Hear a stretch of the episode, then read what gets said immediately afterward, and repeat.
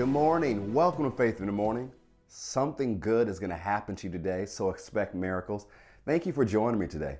Faith in Morning exists to help you start your day with faith and encouragement. So I'm so glad that you're joining me this morning, whether you're listening on Apple Podcasts or Spotify, watching on Facebook, YouTube, Twitter, Faith Plus, watching on demand, listening at a later time. I'm so glad that you're part of Faith in the Morning. Go with me to John chapter 6. You know, last month in July, we talked about miracles, and we talked about this week developing a miracle mentality. We're going to share more about miracles as we get ready for upcoming series called Mission Possible, but also to understand that as we deal with the pressures of life that I talked about this past Sunday, I did a message called You Won't Break My Soul. It's available on our Faith Plus app as well as on our Faith Christian Center podcast.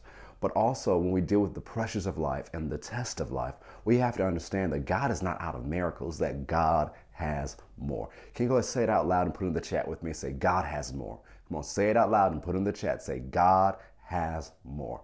God has more miracles. So we must maintain a miracle mentality.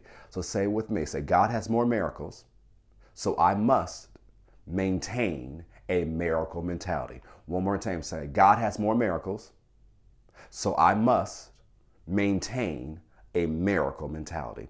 John chapter 6. It says, After these things, Jesus went over the Sea of Galilee, which is the Sea of Tiberias. Then a great multitude followed him because they saw his signs, which he performed on those who were diseased.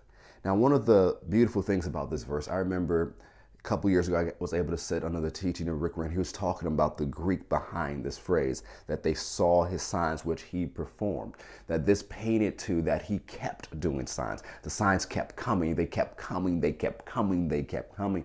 And it was in such a creative, theatric fashion that no one in that area had ever seen anything close to like it. Not just in the quality, but in the quantity, but all the quality. It was amazing, and these signs kept coming. And so there's a lot of people who are heading to Jerusalem for the Passover, but they heard that Jesus was here, that Jesus is in his hometown. So they came to see Jesus. They came to see the signs. They came to see these miracles. Remember, we talk about this word sign are these God pointing signs that reveal God in person's life. It reveals the message that God is telling them say. It reveals that God is with them. And Jesus went up on the mountain and there he sat with his disciples. Now the Passover feast of the Jews was near. Then Jesus lifted up his eyes and seeing a great multitude coming toward him, he said to Philip, Where shall we buy bread that these may eat? But this he said to test him, for he himself knew what he would do. Jesus already knew, but what is he doing? He's testing Philip's faith. He's letting Philip respond.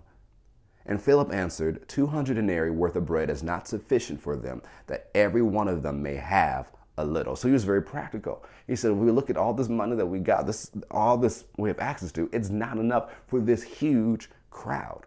One of his disciples, Andrew, Simon Peter's brother, said to him, There is a lad here who has five barley loaves and two small fish, but what are they among so many? Then Jesus said, Make the people sit down. Now there was so much grass in the place. There was much grass in the place. So the men sat down, number 5,000, where men means head of household. So it's not just men in general, it's the head of houses. And so that's, you know, there's still women, there are kids, there are other elderly parents who have moved in with them. So it's 5,000 heads of household there.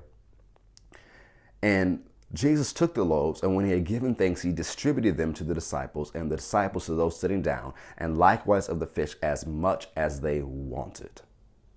Now let's back up. Let's back up a little bit. It says, And Jesus took the loaf, and when he had given thanks, he distributed them to the disciples, and the disciples to those sitting down, and likewise to the fish as much as they wanted. You know, one of the ways when you look at the Greek here is that Jesus just kept giving thanks and the food kept multiplying. He kept giving thanks and it kept multiplying. It kept multiplying in the hands of disciples. It kept flowing, just like the miracles we talked about on the top of John 6. And so, whatever you're facing today, whether it's a need of provision like we see in John 6, or you're in need of a miracle, God has more. So, you must maintain a miracle mentality. So follow the example of Jesus today. Keep giving thanks. In everything, give thanks. Not because of the situation. You're in the situation, so give thanks. Hey, what are you giving thanks for? Because God is with you. because God has not run out of miracles, because God is faithful, that God is going to see you through. He's seen you through so many other times before, and He's going to see you through today. So, in the midst of everything, give thanks, knowing that you have a miracle working God. I believe in miracles because I believe in God, and something good is going to happen to you today. So expect miracles. If you haven't already, subscribe to our podcast on Apple Podcasts and Spotify subscribe to our YouTube channel on the Faith Christian Center with Kerrick Butler, and share this on your timeline so other people can be encouraged to develop the miracle mentality. Have a great day. God bless.